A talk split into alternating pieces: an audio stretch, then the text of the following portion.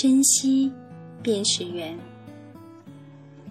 人们常把有情人终成眷属说成有缘，一旦反目离异呢，便说是缘分已尽。缘的长短最难预料，相爱者谁不自诩已经从茫茫人海中找到了自己的另一半，从此永结百年之好了呢？可是，世事无常，风云变幻。多少终成眷属的有情人未曾料到，有朝一日，他们之间会发生感情危机，甚至于渡不过难关，只好挥泪诀别。世上婚配形形色色，真正基于爱情的结合并不太多，因而弥足珍贵。然而，偏偏越是基于爱情的结合，比起那些以传统伦理和实际利益为基础的婚姻来，越有其脆弱之处。所谓佳偶难久，人们眼中的天作之合，往往不能白头偕老，这差不多是古老而长新的故事了。究其原因，也许是因为人的内在的感情，要比外在的规范和利益更加难以琢磨。更加不易把握。爱情是比世俗的婚姻纽带更易变的东西。以爱情为婚姻的唯一依据，在逻辑上便意味着爱情高于婚姻。因此，一方面，如果既有的爱情出现瑕疵，婚姻变成问题；另一方面，一旦新的爱情产生，婚姻便当让位。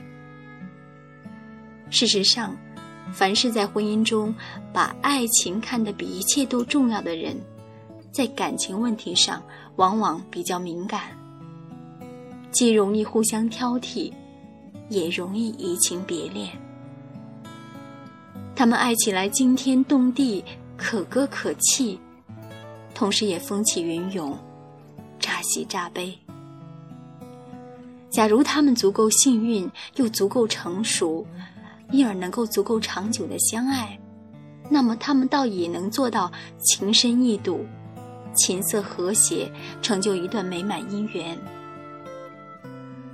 然而，千万不要大意，潜在的危险始终存在着。真正以爱情为基础的婚姻，永远不会大功告成、一劳永逸。再好的姻缘，也不可能获得终身保险。我的意思是说，我们当然不能，也不该对爱情可能发生的变化严加防范，但是也大可不必为它创造条件。红尘中人，诱惑在所难免。而每个当事人对于自己所面临的究竟是不可抵御的更强烈的爱情，还是一般的风流韵事，心里大致是清楚的。我的劝告是：如果是后者，而你又很看重既有的婚爱，就请你三思而不要行了。这对你也许是一种损失，但你因此避免了更惨重的损失。如果是前者，我就无需说什么了，因为说了也没有用。爱情是人生的珍宝，当我们用婚姻这只船运载爱情的珍宝时，我们的使命是尽量绕开暗礁，躲开风浪，安全到达目的地。